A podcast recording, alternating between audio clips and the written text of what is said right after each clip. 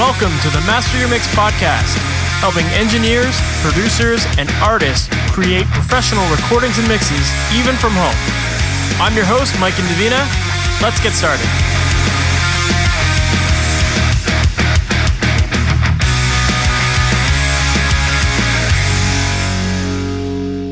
Welcome to the Master Your Mix podcast. My name is Mike Indovina, and thanks for hanging out with me today. Today, my guest is T.W. Walsh, and if you're not familiar with him, he is an American songwriter, multi instrumentalist, record producer, mixing engineer, and mastering engineer. He was a member of the group Pedro the Lion for many years and has since gone on to start many other projects of his own. These days, you'll typically find him doing a lot of mastering work where he's worked with artists such as Ben Gibbard of Death Cab for Cutie, Nathaniel Rateliff, Clap Your Hands and Say Yeah, The Shins, Sufjan Stevens, Cold War Kids, and so many more. And in today's episode, we have a really great chat all about the process of mastering. And TW is very, very articulate with defining his process and why he makes the decisions that he does. And I think he says some things in this interview that sound kind of counterproductive for people who are inexperienced in this industry. One of the most notable things that he says near the end of the episode is how you don't always want to master each song to sound the absolute best it can. And I think that that that is a very interesting statement to make. And so you'll totally understand why he says that at the end of this episode, but I think that he he comes to this with a fresh approach, and I think that it's something that the experienced mastering engineers fully understand. But for the inexperienced person, some of the stuff might seem counterproductive. So in this episode, I think you're going to learn a lot from it because he's very articulate with his answers and he's very intentional about why he does what he does. And he explains that really well in this episode. So if you've ever been curious about the mastering process and what goes into it, and ultimately what pro mastering engineers are listening for, I think you're going to learn a lot in this episode. So with that said, let's just jump right into it. TW Walsh, thank you so much for being on the Master Your Mix podcast. How's it going, man? I'm doing well. Thanks for having me on, Mike. Awesome for people who might not be familiar with you uh, or your background, can you give can you give us a little bit of that background on who you are, what you do, and how you got into everything you're currently working on? Yeah, sure. Um, I'm an audio engineer, producer, and uh, an artist as well. I'm a songwriter. I've been in several bands as a multi instrumentalist. So my whole life uh, has been about music and technology and creativity. And um, so that's kind of how I found my way into this into doing this stuff. Awesome. So, how did you like? Obviously, you said you started as a musician, um, but like, what ultimately got you into that technical side of things? Uh, you know, what was that transition like for you? Yeah, it was like kind of a DIY mentality. You know, I grew up in an era where it was uh, we were still dealing with analog recording technology, like digital technologies existed, but they weren't uh, consumer products yet. You know, and so um, I was in bands from the time I was about 12 years old, playing drums, at, you know, making original music, writing songs and stuff like that. So, you know, you want to document your progress and and kind of have something to listen to. So it just started kind of sticking a, a boombox with a cassette recorder in the middle of the room during band practice and recording that. And then just uh, from there, uh, it was just kind of random that one of my buddies, uh, his older brother, happened to have a cassette four track, you know, because uh, he was into synthesizers and and samplers and stuff like that and and recording music. And so we kind of would st- steal the four track when he wasn't looking and started messing with overdubs and things like that which was kind of mind blowing the concept was tough for us to wrap our our heads around. Um, and so, yeah, from there, it just kind of grew, you know, like once we had the capacity to record and layer music, um, we kind of wanted to keep taking it to the next level. And we got to have some experience in recording studios locally and in Massachusetts. I think um, at a certain point, like ADATs came along, so we could afford to get into one of these ADAT eight track studios when I was about 14 or 15 or something and then started seeing like oh this is how you can do it if you have multiple microphones and you know there's a mixing board involved and things like that and so it just kind of kept going from boxes? there you know yeah it was it was kind of mind-blowing seeing all all this stuff set up and then you know when i was in college it, it just kind of grew from there to where i would um, own you know reel to reel eight track machines and borrow gear and get into slightly better studios and start picking the brain of the engineer that was working there. And mm-hmm. um, yeah, it was just I was usually the one that was more most curious about the technical stuff, and then also if you're if you're recording a record, you know, I was playing drums uh, in a lot of those early projects. So like you, you get the drum tracks down and then you're kind of like hanging around the rest of the time while people do their so overdubs. True. So you, I got to sit on the couch and watch like everything unfold and kind of learn, learn about what was happening, you know? It's very cool. So with your interest in the technical side of it was like, did you foresee yourself getting into the technical side as a career or was it more just like a means of like just documenting the music that you were making? I was really just interested in the creative process and like making stuff, you know, and and um it didn't occur to me that it could be a career or was an option really at all until maybe late late into college where like recording schools started popping up in in um in Boston and stuff like that and like uh, you'd I'd hear about people going to the Berklee you know, production and engineering programs and stuff like that. But um it was purely like out of the love of making stuff. Um, and, uh, you know, at a certain point, I started thinking about like going to school and, and doing that, but it was, I don't know. I, I think, uh, I didn't allow my, my brain to go there really with my aspirations. And there really wasn't a lot of information uh, about how to get into a career like that. You know, even if you went to a school, you'd hear, like, I would hear stories like about people, uh, having a tough time finding internships and and and getting getting jobs and stuff like that. So it was a, like a different world in the in the 90s really, you know, pre-internet and um it was a much more analog world where communication, networking, information, it was all um it was all about different it was all it was all different than uh what we have now and then it was also like a transitional phase too it wasn't the golden era of recording studios either you know what i mean so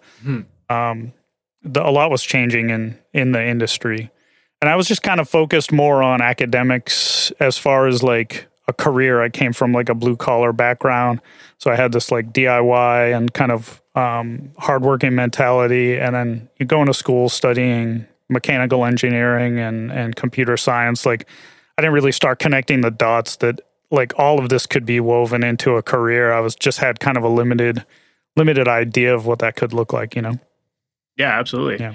Well, it also sounds too that you were establishing yourself in your as an artist as well. So, you know, if you're performing and stuff like that and networking within that circle of people, then, you know, you could transition this into yeah. something where you can make some money and work with other artists. Um, and yeah, it sounds like you got into studios really young and you were observing it really young. So, um, and, and doing a lot of that trial and error very early too. So, um, yeah, it kind of makes sense. It, like, yeah, maybe the school route wasn't the right place for you. Yeah, that's a good point. Like, first off, like, I, the technical stuff, like learning how to do this stuff, it was always in service of like my creative pursuits, making the music, and like it was a shortcut or a way to control um, or or conserve expenses um, by doing it ourselves, but it was in the service of being an artist. But then, yeah, you're right. Like I kind of had a lot of experience early on already that I wasn't sure that what I, I wasn't sure that I was going to get that ROI, that return on investment of like going to a recording school. You know, like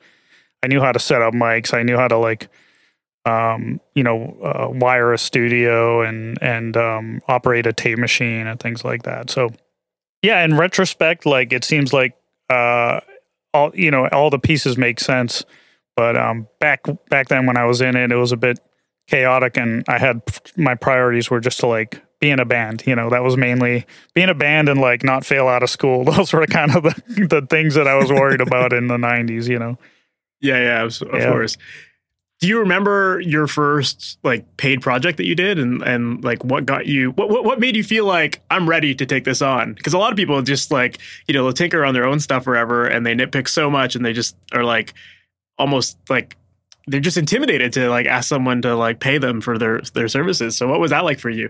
Yeah, so um that's a good question. I think that what happened was, you know, I became known in my in my friend circle as a guy who knew how to do this stuff and I had like some of the equipment and everything. So instead of like offering my services, I had people coming to me to help them like solve some problem or mix mix finish their project or somehow prepare their their music for distribution. Like I started getting into real DIY mastering as soon as um, it became affordable to buy like external CD or um, drives, like for for computers. Um, there was a uh, you know primitive technology called SCSI, which was a way to um, send like data at high speeds to peripheral devices, but it's, it's very very archaic now. But like back then, because I was comfortable with the technology stuff and computers and stuff, like I got my hands on. I was the first person that I knew that could just burn a CD.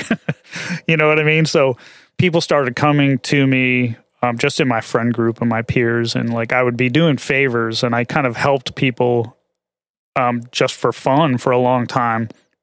And then my first project where there was some kind of real compensation was um, there was a local guy who owned like a, a guitar shop, and he offered me like this, um, you know, this vintage uh, Fender Mustang guitar to master I don't remember if I was mixing or mastering something, but like help him finish a record.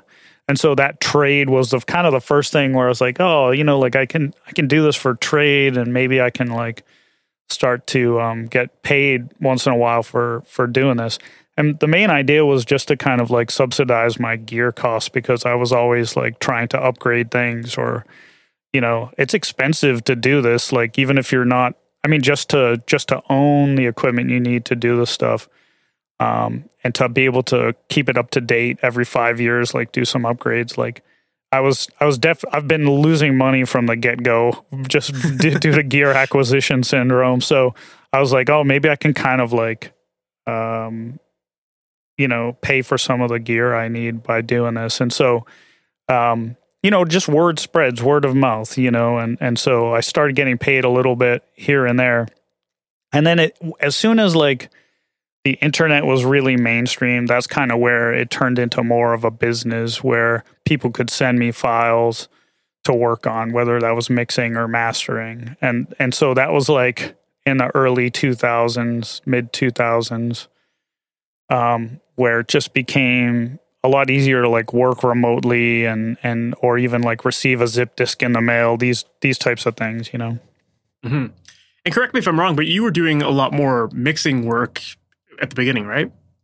Yeah um mastering for a long time it seemed like a black art you know? You like it was like kind of the last frontier of of things that like only the professionals do you know?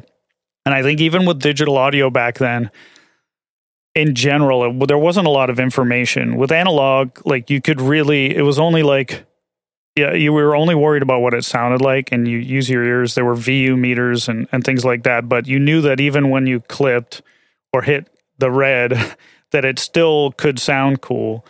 I think in the digital domain, there was a lot of like uh, unknowns. You know, it was, it was, you know, when it came to bit depth and, and resolution, uh, there was a lot of uh, confusion as to what are what are the absolute rules here, and even like um, when it came to digital clipping, and this is at the peak of the loudness wars and stuff like that. And the information just wasn't available, you know. Like, uh, so I had to, I learned by trial and error, like learning. I, I, I had to read a lot and experiment a lot with digital audio to know what the limits were and what the boundaries were and how to go about mastering a record. And um, and so I was largely self-taught but I had stayed away from it for so long cuz digital audio was still kind of um, it was a little scary to us uh, mm-hmm. amateurs. You know what I mean? Like it felt like it, it felt like science, and we didn't want to like set the lab on fire or something. You know what I mean? Absolutely. Yeah. So it sounds like yeah, you were you were mainly running an, an analog setup at that point, and just kind of seeing that digital was on the horizon, and you know, at some point you would make that migration, I guess. But yeah, I was yeah. I was working in the analog domain, and I would mix into the computer and then do some mastering in there. So like my mixing platform was um was Cool Edit Pro at first. It was like this, you know, one of the first kind of easily accessible stereo audio programs, you know. That was my first DAW as well. Oh, so I'm nice. familiar with it. nice, nice. So, um, yeah, it wasn't even multi-track at that point. It was like, wow, it went to it went to stereo. You know what I mean? Um, Yeah. So the green the green waveforms on the black background, I'll never I'll never like I'll never forget that. but um, it also became over time. You know, mixing is really labor intensive. You know, there's lots of revisions. Typically, you know, everybody in the band has got to make sure that their instrument is is loud enough, and and so there's a lot of back and forth. And then also um, over time, um, bands were and artists were were doing their own mixes, and um, they were looking more for somebody to like fix any of the deficiencies in the final product and kind of like put their stamp of approval on it. So that's kind of what um, people started asking me to do more mastering than than mixing, and I think that was just kind of a trend in the DIY um, you know, music industry that mastering was still something that people were afraid of, and I had just graduated to that a little bit. Um, and so that's kind of what I started focusing on. I'm trying to remember when when I started really doing more mastering, but it was like uh, in in the mid 2000s probably or something like that, late That's late cool. 2000s. That's cool. Yeah. Well, you kind of touched on this a little bit earlier, but with that transition from digital, uh, you know, and seeing kind of like, you know, this the loudness wars and all that stuff that was going on at that time. Um, when I was doing my research on you, I did find this article that was really interesting where you were being interviewed and you were talking about your mastering process and loudness in general. And I'm, I'm assuming you were talking about kind of this point in time. Uh, but there was a quote from you that said that uh, in the beginning, I hated having to make things loud. It seemed destructive to me. Over time, I got more skilled and more flexible with how far I was willing to take things. And and I was curious to know, like, could, can you elaborate on kind of what that destructiveness was that you found when you're turning things up? Like, you know, i- and does that still apply today? Yeah, good question. There, it doesn't apply as much today, especially since like Spotify, they're they're actually um, normalizing audio downwards. Typically, they they actually reduce the the volume of of um, of mastered tracks when they come in. Um, but back then, you know, you'd want to maximize. Everything was on a CD, and you'd want to maximize the volume so that when these this is like the days of of CD changers. You know, like you would have um, you'd buy these these CD players that had like twelve discs that they could they could play in them, and you would put them you'd put them you'd put twelve CDs in there, and you hit shuffle. I still have a six disc CD player in my car. Yeah, yeah, me too. And and you've been listening to the same six discs Oh, yeah, probably for I, ten I change years. them maybe like once every year and a half or something like that. just just one of them, you know. so I I mean, I think really think this is kind of what drove the whole thing was that you know people were still listening to physical media, and even in the at the beginning of like iTunes, um, you know, shuffling and playlists and things were starting to become a thing. So everybody wanted to be competitive in in listening volume if you were if your music was being played on shuffle. So as a mastering engineer during that era, people would always be comparing what you did to the loudest record they own. You know what I mean? And they would say Mhm. it's got to be louder, it's got to be louder. And um as an artist and as a mixing engineer, like when when I was working on a song and working on an album, when I finished the mix, that's what I wanted it to sound like. You know, I wanted it to come back, you know, maybe louder, but I wanted to in mastering um, I wasn't looking for them to change the sonics really of of what I was what I was doing, and so I would have these mixes coming in, and you know, at times maybe it wasn't to my taste or it was a genre that wasn't my favorite, but I always um, would try to respect the what the mixing engineer and the and the vision of the artist was, and and so the I you know my assumption was always that like they liked how it sounded, and they didn't want to change it that much unless they said that uh, to me. So when I found myself having to get these mixes up into insanely loud territory, the only way to do that is by really, you know, um, ruining the dynamics, like the macro dynamics and the micro dynamics. You know, a lot of alternative rock music has got like quiet verses and loud choruses, you know, and so as you kind of like hit the limiter harder and harder, not only do the transient sound worse, and you know, as an engineer, you know this, like everything um, starts uh, the, the the macro dynamics of the song changes, like you know the the kind of uh, emotional impact from section to section changes.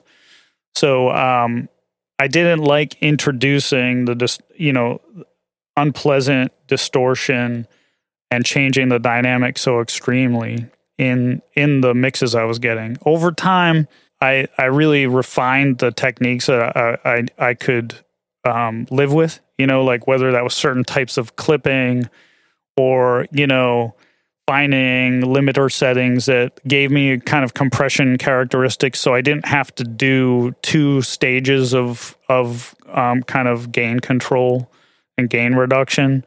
Um, and so yeah, over time I just got better at tech at using different techniques and some of the tools got better like over time like the the the in the box tools in particular got super super refined to where you could do lots of different kinds of um, multi-band limiting and and really different kinds of transparent clipping and stuff like that so um, that's what I was talking about when I think when I, I wrote mm. I wrote that response but over time because uh, the distribution channels have now started, like I said, manipulating the input that we're giving them, so that they're equal. They're uh, they're taking care of that for us.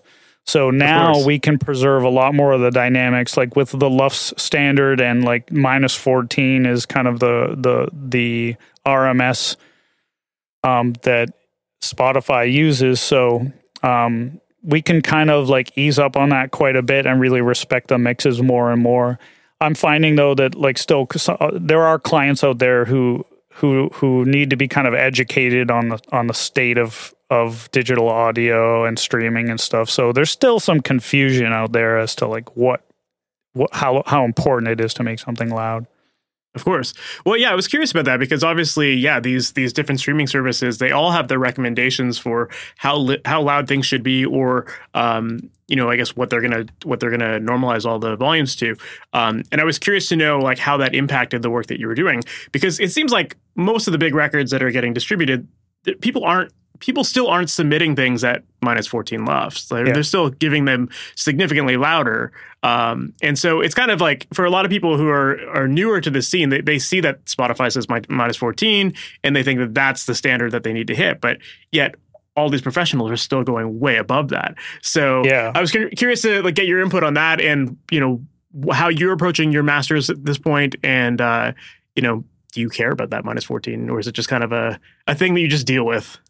Yeah. So I think a lot of it has to do with taste. Like, because we were conditioned for 25 years that, like, uh, dynamics and transients sound a certain way on the records that we've been listening to for the last since since the early 2000s or late 90s there's that sound to records like the digital clipping and the um reduced dynamic range to a certain extent that just becomes a the taste and what everybody's used to listening to. So I think a lo- lot of like engineers and producers from a certain generation or certain people working in genres where the standards were defined by that generation, like like anything that has guitars in it is going to harken back to what was happening, you know, in alternative rock essentially, like totally. in the in the 90s, right? So that is kind of the sound of that type of music to a lot of people. So I think that that what is what drives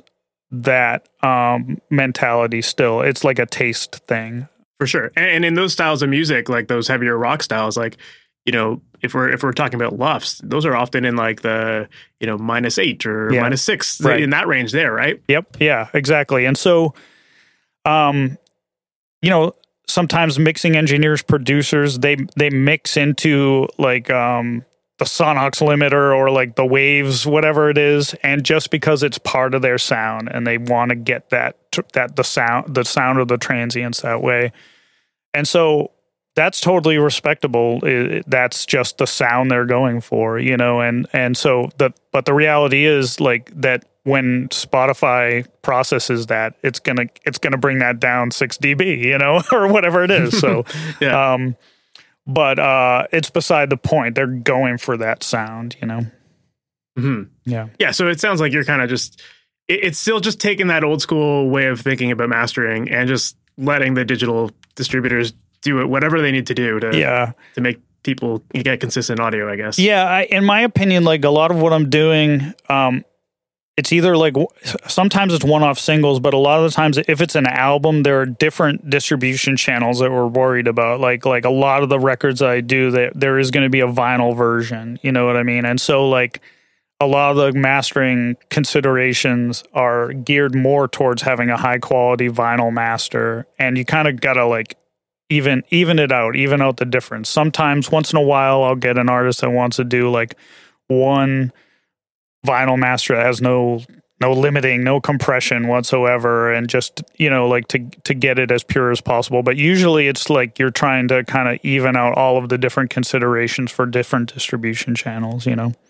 Yeah, it makes sense. Yeah. So then ultimately in the end, like how do you know how loud to make a track? Like is it is it just kind of a feel thing for you at that point or so these days I go I, I aim I mean it really depends on on the dynamic range of the of the tracks that I'm getting, right? So like a lot of times um the mixes I get are already maybe they're like minus 10 lufs or something like that. And so I don't want to give them back something that's quieter necessarily. You know what I mean?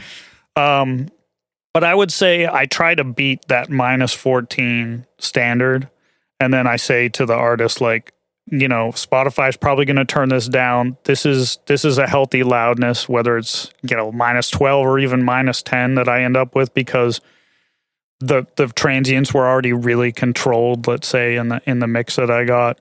Um, so I just try to beat that standard a little bit so that um, it's still a little bit competitive if they're comparing it to other files on their computer but I try to educate them that this is this is going to be normalized and brought down in in the distribution channels anyway. So I really appreciate that it's it's more about th- what it sounds like these days than how loud it is ultimately. But like I said, the education level for artists and stuff is not always there, and and you could even you're not comparing apples to apples on your on your on your MacBook either if you're listening to masters back because you might be listening to this song in Spotify and you know something I sent you just in the Finder preview with QuickTime or it might be in iTunes. So it's um I think it's complex to monitor an A B for for artists when they're getting back mixes and and masters and they're thinking about volume so it's that that's a really good point. yeah Because yeah, if you're listening on Spotify, you're hearing that kind of codec applied to it, and you Yeah. know, although they, it's it's technically quieter depending on you know what's going on in your Spotify settings, it might sound louder. You know, Like, exactly so- exactly so it's really tough i think for uh, artists to even know what they're what they're getting back sometimes beyond just the sonic quality if they're thinking about volume i just hope that that kind of becomes less and less relevant over time as we get like higher um, data transfer speeds we can get higher and higher quality audio and we have more and more headroom with like 32 bit audio and stuff you know for sure. Yeah, it's kind of interesting because it's like, it, it- to some degree, it's it almost is like the opposite of the loudness wars to some degree on Spotify, where it's like, you know, they're saying like we're we're turning things down, you know, Yeah. instead of like everything getting louder, but there still are those people working from that loudness war perspective, and so it's it's just like this really interesting in between time where I think there's just a lot of. uh like there's programmers and then there's the audio engineers and they're they're not really communicating with each other very well. Yeah, I mean, it, it takes a long time for these different mediums to kind of really reach a saturation point and for people to really understand what's happening. But when I was a kid, the format was vinyl, right? And then it was cassette, and that was my that was my format as somebody as a somebody coming into their own as a music level lover was was was cassette, and then it was CD, and then it was like uh, MP3s that were you could consume. And now we basically have full resolution, whatever 24, 44, 1 um, kind of audio with a lot of the codecs that we have now. But like all of these formats still exist, and there's periods of time where um, they're all yeah they're all coexisting, and and um, for uh, I think we have to live with with all of them, and it's and it's it can be messy um, if you're working on the technical side and confusing if you're an artist or a consumer. Just like what are the differences between all all of these things? You know. Mm-hmm.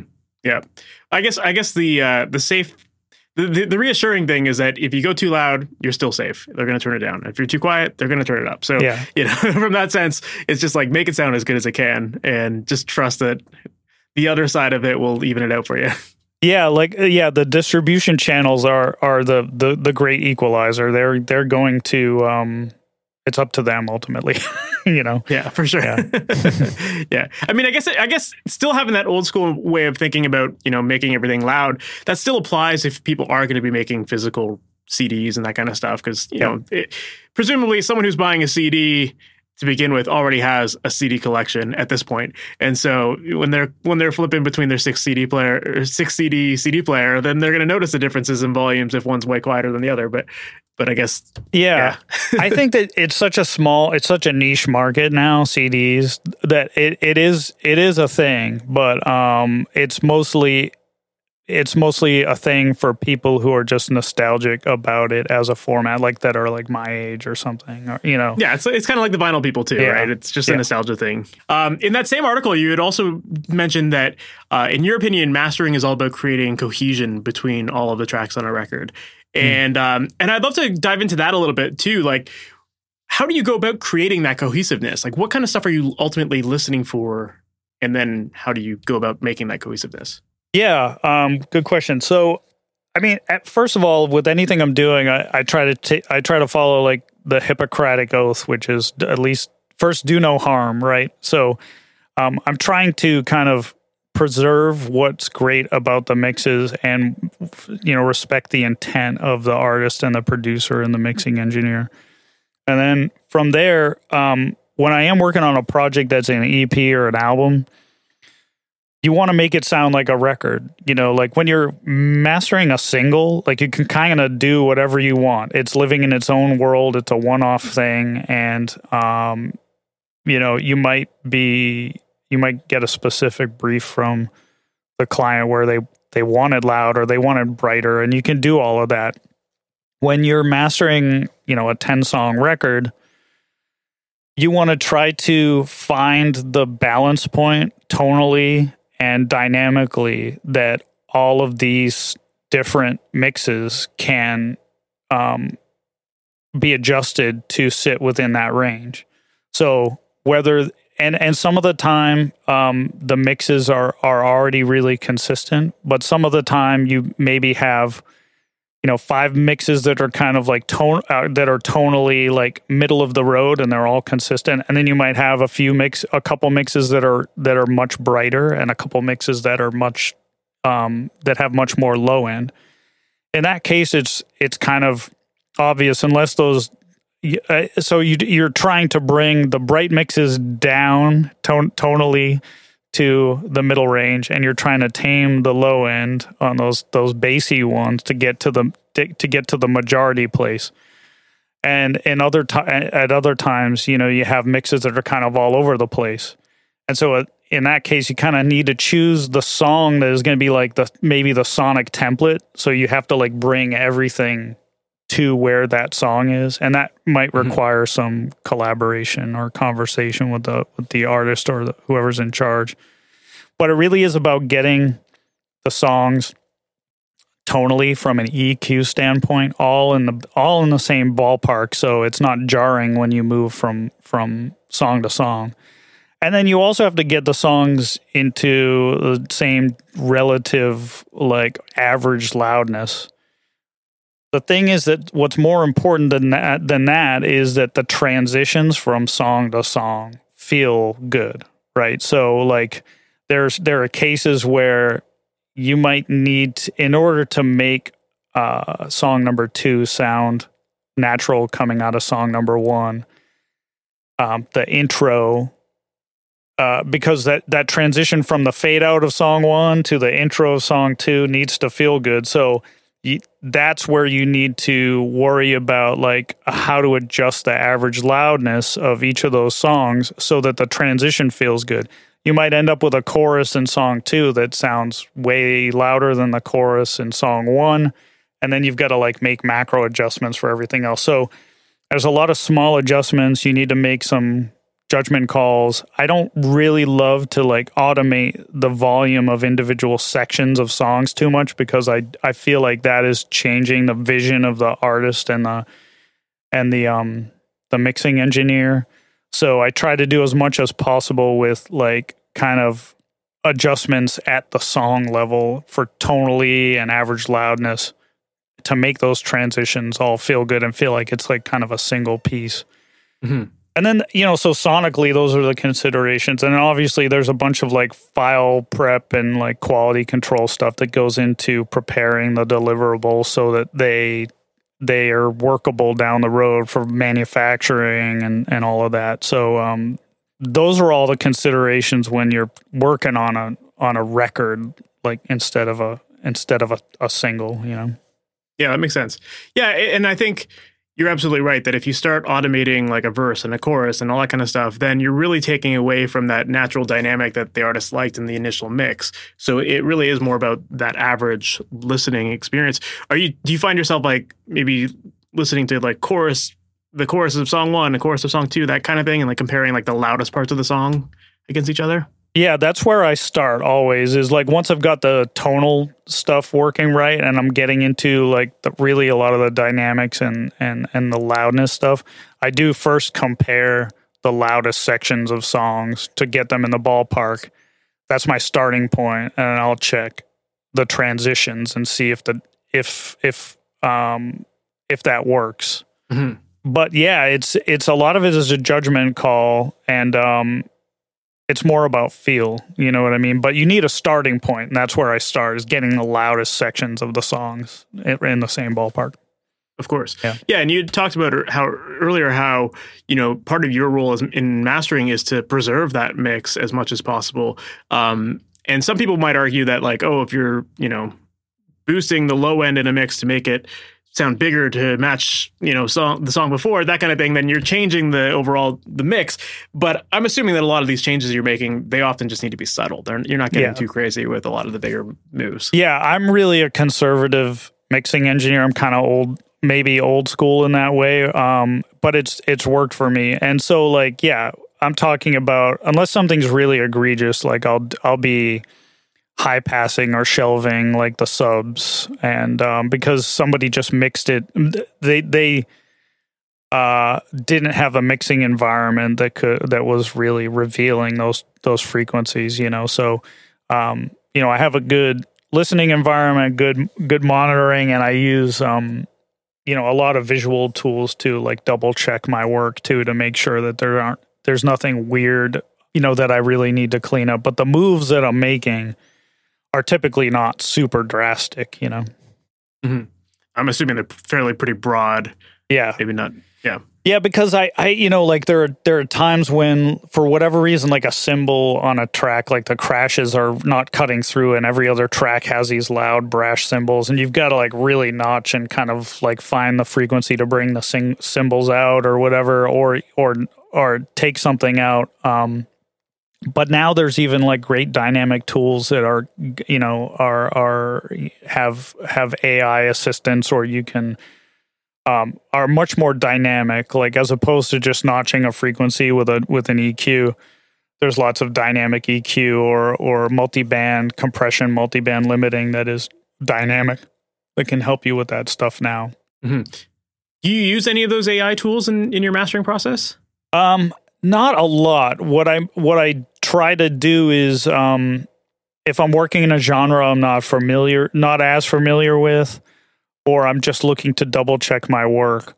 Like um, there are some good AI tools that that have um, kind of recommendations for different genres for like the loudness range of a specific section of of of the frequency band. It's really just like double checking my work that I kind of um, might leverage that stuff. And I've just been dip, dipping my toe into that because it's uh, still a pretty nascent technology. You know that For I sure. you know I don't trust our robot robot overlords very much yet. I just I just think that it would it's you got to stay on top of the technology and understand it. You know. Yeah. Well, it sounds like the AI tools that you're using are more like from a It's like monitor metering, yeah, mo- mostly metering, yeah. Yeah, it's not like you're running it through like LANDR or something like that, and No, no. letting that master your song. no, never. And like I've I've messed around with like AI EQs and stuff from Sonible and everything, but um, I did it didn't it didn't sound right to me at all. It's it's really not there yet, and maybe um maybe it'll get there. But um, for metering, it's really good. Um, maybe for adjusting overall levels, like you could kind of use it as a starting point for you know just um, I mean there there are good tools for like calculating overall RMS across a whole track and things like that. It's it's like quality control and metering. I think they're they're they're really it's really helpful for right now. yeah, I think that that's a, a good distinction to make, right? So that people don't th- just think like, oh, well, you know, I heard him talk about AI tools. I'm just going to let it let it do whatever it does, and you know that that helps, right? but it's like no, when you're using these AI tools to help you with like overall balance and that kind of stuff, that's way more helpful than it just applying random processing to your to your mix and Yeah. you know hoping it sounds better. I guess you know. Yeah, I mean, I, I- I mean, I, but at the same time, I think people should do whatever they want. If they get the results they want by using like SoundCloud mastering um, uh, service, then you know, good for them. Like, I think that a lot of times that works for people because um, they don't have the experience to to know better. You know what I mean? They don't know what's what's possible, and um, their their maybe their ear isn't as developed as somebody who's got um you know 30 years of experience in working with with audio and um but with uh, 200,000 new songs a day coming through Spotify it probably doesn't matter that most of them don't sound as good as they could you know what i mean? Like there's a lot of hit songs that don't sound right to me. Um, but what i'm concentrating on is like um, sticking to my values and my taste and working with and serving the community that is in tune with what I know, you know, and so um, there's still a lot of people um, making music that are striving for certain standards and they have like taste that is um, informed by, you know, the 50 years of record making that we've got um, so far, you know. Of course. Well, taste is definitely one reason to hire an engineer because you're going to get their their taste.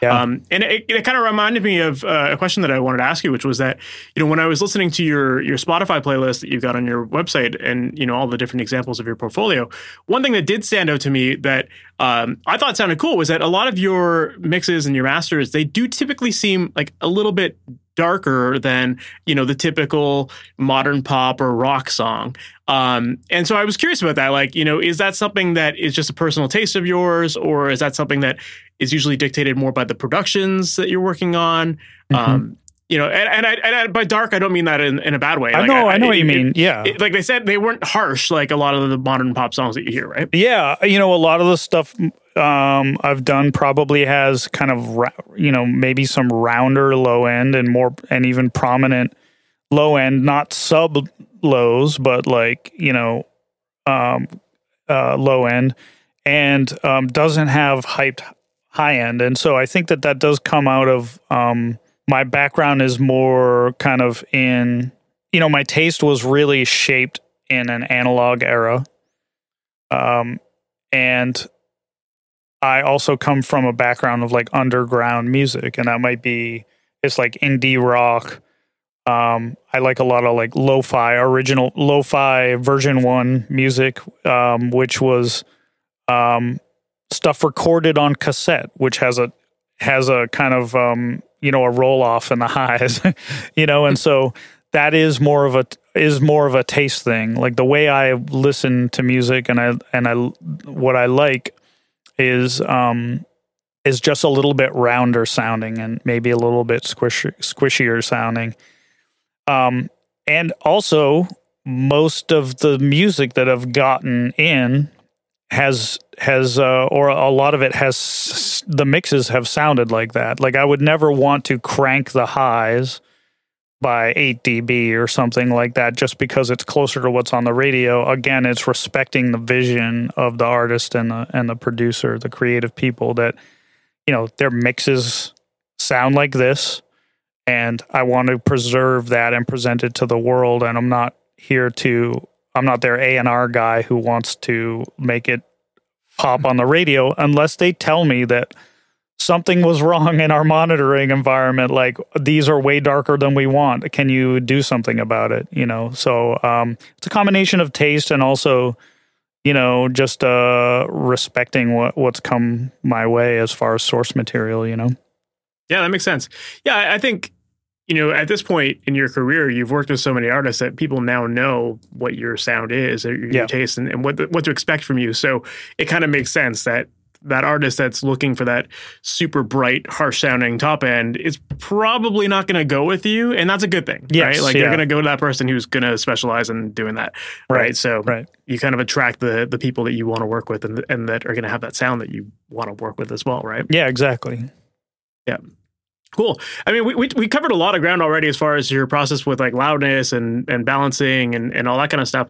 Um, maybe in some ways we we jumped ahead of one of the questions I always like to ask people, which is like, how do you get started with your masters to begin with? Like when when you have a new project, what are some of the first things that you typically do with that track? Well, I I definitely listen to it.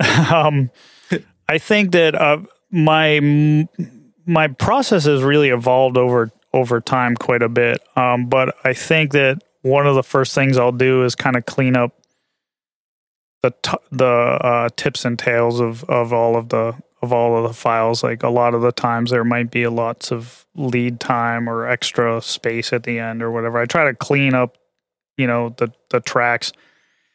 If there's a huge variability in the the average volume just like even visually with the with the tracks. Sometimes you'll get like a record that was recorded at you know over the course of five years or at different studios, different mixing engineers.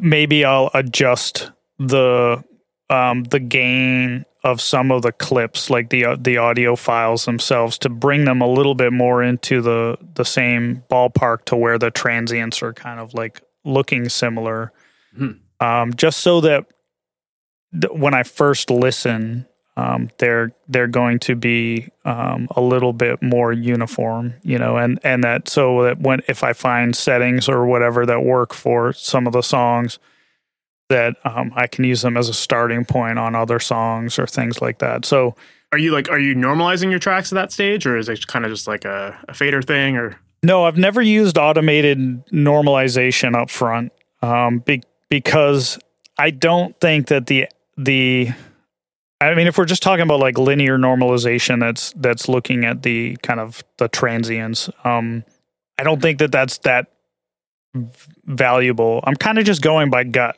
you know, like d- d- making these adjustments. Um, you know having with the with the amount of experience I have. Um, mm-hmm. Also, if I, I, might start laying them out, I do. I have different types of workflows that I mess with, but I might like lay them lay them out on different tracks linearly, so I can start listening to the transitions, or I might keep them all at zero in the timeline. I have different ways of doing things that I I experiment all the time. So mostly, it's like I do cleanup I try to identify if any of the songs are like at a different bit depth or resolution. I kind of like try to get all my ducks in a row before I really start working on any audio by determining if there's any quality control issues like maybe the song is obviously cut off at the end and I want to I want to try to like if I need any more corrections or new files from the client, I want to get that done as early in the process as possible because I don't want to like miss miss a deadline or anything like that. So you know, getting my template set up, making sure that all the files seem right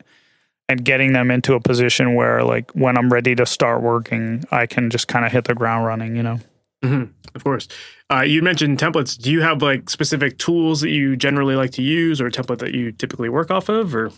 Yeah, um, I do have uh, mastering templates in my in the DAWs that I use. Um, so I have like analog, I have like outboard gear, and I have a few things that I I do just in the box. So like, um, you know, I think most of us are doing like the digital, the the final limiting in the box these days, and then maybe like linear phase EQ, maybe in the box and things like that. So I do have templates that um, have the the tools, the the in the box tools that I'm using nowadays. Um, and uh, I I still haven't settled on like a particular limiter. Like I, I I'm always trying different things, but um, and then every six months or so, I'll save a new template with kind of like whatever I've been using most recently.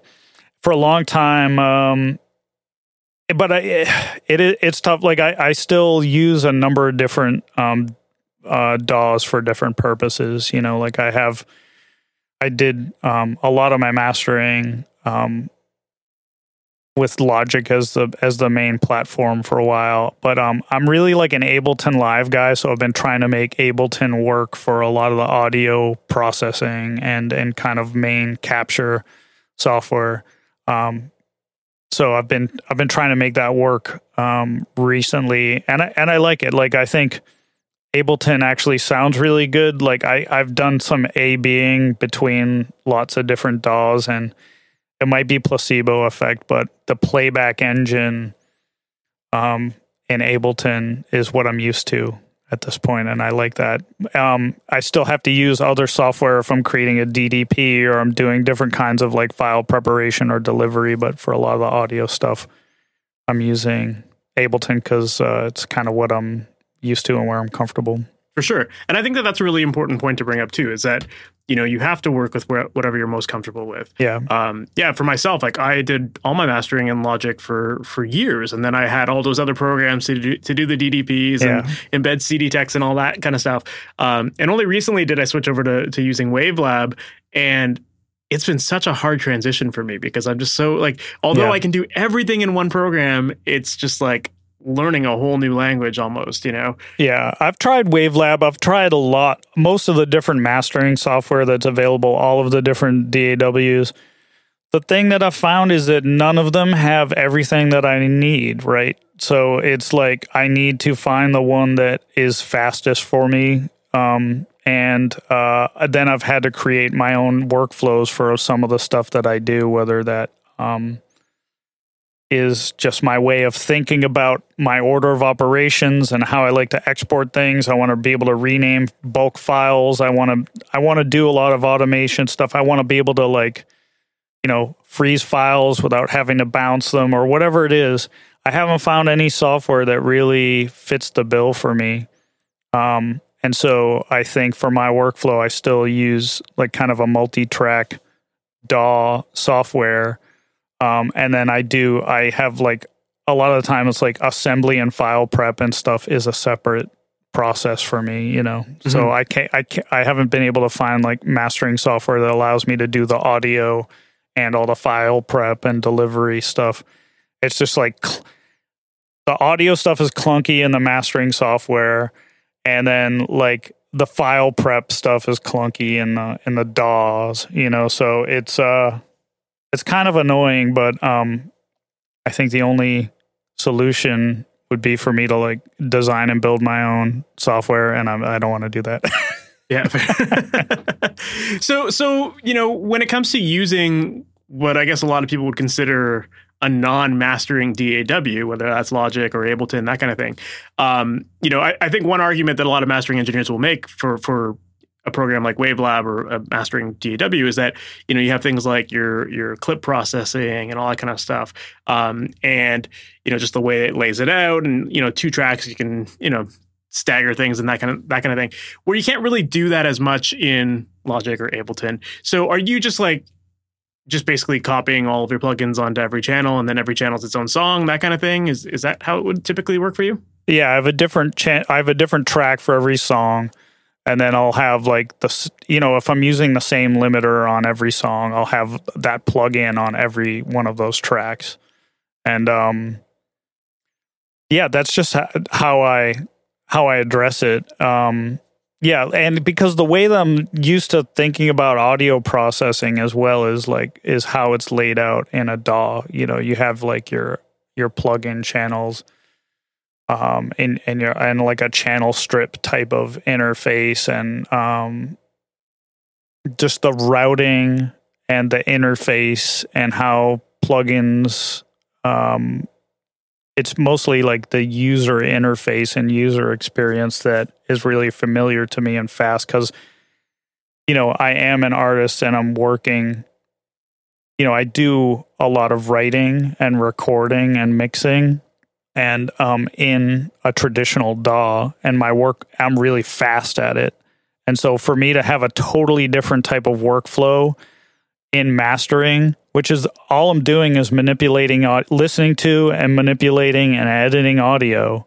Like if if mastering is you know 50% of my time in in working with audio and the rest of it is like as an artist and stuff it to do that total context switching and go to a totally different system it doesn't doesn't work for me like i feel like mastering something like ableton live like um and being knowing the ins and outs of it and and you know even being able to get creative with some of its advanced features or maybe some plugins that are not typically used for mastering because I have experience with them mm. in my creative work. Um, it's kind of like it's a no brainer for me. Like uh, this is kind of my my domain, you know. Yeah, that makes a lot of sense. Yeah. Yeah, again, it's just that speed is definitely a big part of it, and just being comfortable. How long do you think it normally takes you to finish a finish mastering a song on average?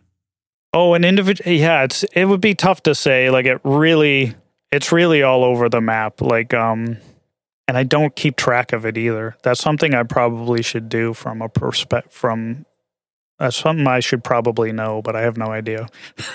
I always find like if you're doing a single, it always takes a lot longer because you're like really focused on that song, or at least like the first song you master on an album, and then the rest of them typically go much faster because you've kind of already established that template, right? But yeah, I think that that that sounds right. Yeah, um, yeah, I would say that's accurate. Right on, man. Well, I guess to, to wrap things up, I'd love to ask you, you know, in your opinion, what ultimately makes a great mastered mix? Well, it depends on the, the, the context. Like a great mastered mix in the context of an album is something that makes the album cohesive and and um, is a is appropriate for the for that context.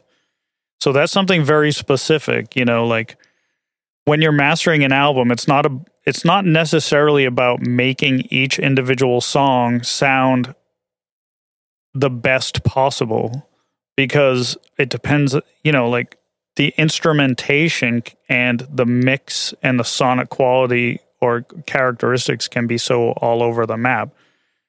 Um, so with an album, you're you're thinking about the whole, and you want the whole to be as strong as possible.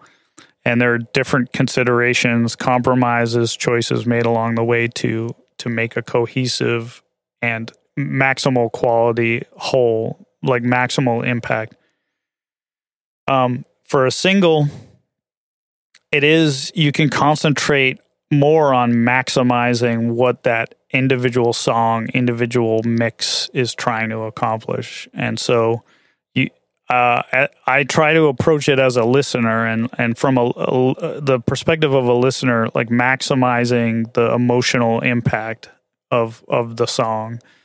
So making the big parts big making if it, if it's a if it's an acoustic track trying to preserve the intimacy of it so it's finding what each of these finding what the song is trying to accomplish maybe what the lyrics are saying how, what the emotional quality of it is and trying to max maximize that and serve the song I love that. That's a such a great answer, and I totally agree with you. And I think it's I think it's really great that you brought up that point that it's not about necessarily making the song the absolute best it can because you know and i think that that's that's what everyone expects it to be yeah. right? But it really is more about that bigger picture that actual experience of like how does this butt up against another song and what's that experience like? Because because i think if you were to master all those songs in isolation and make them sound the best they can that that might be great from like a singles perspective. But when you when you are listening to that album you're gonna have such a hard time listening to it because it's it's not gonna flow well right it's not yeah it's not a record. It's not going to sound like a record. And i've i've heard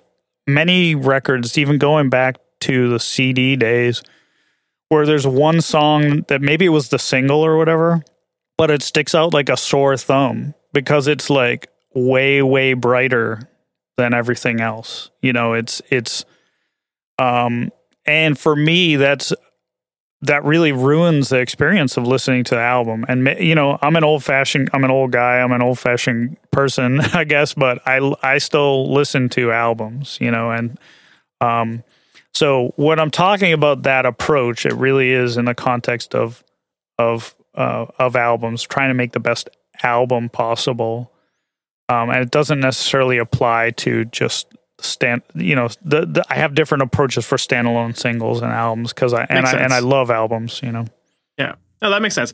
But it's it's very similar to like how mixing engineers, you know, you're not always you're not mixing to make it sound the best it can in your specific room. right? Right? You Yeah. you need to be mixing so that it's it's going to be something that translates well and that's ultimately that experience that people listen to, right? Like Yeah. they're not listening in your room with your treated, you know, treated system and amazing speakers and that this and that. Like you're you're ultimately just trying to make something that that is kind of that status quo that people are expecting, I guess, you know. It's and- an average. Yeah, I would refer to it as like the average listening environment. You want it to be, you want it to sound as good as possible, and you want it to still translate in your average listening environment. I think it's dangerous to cater to the lowest common denominator. Like, got to make sure it sounds good on a on a uh, you know listening on the on the phone speakers.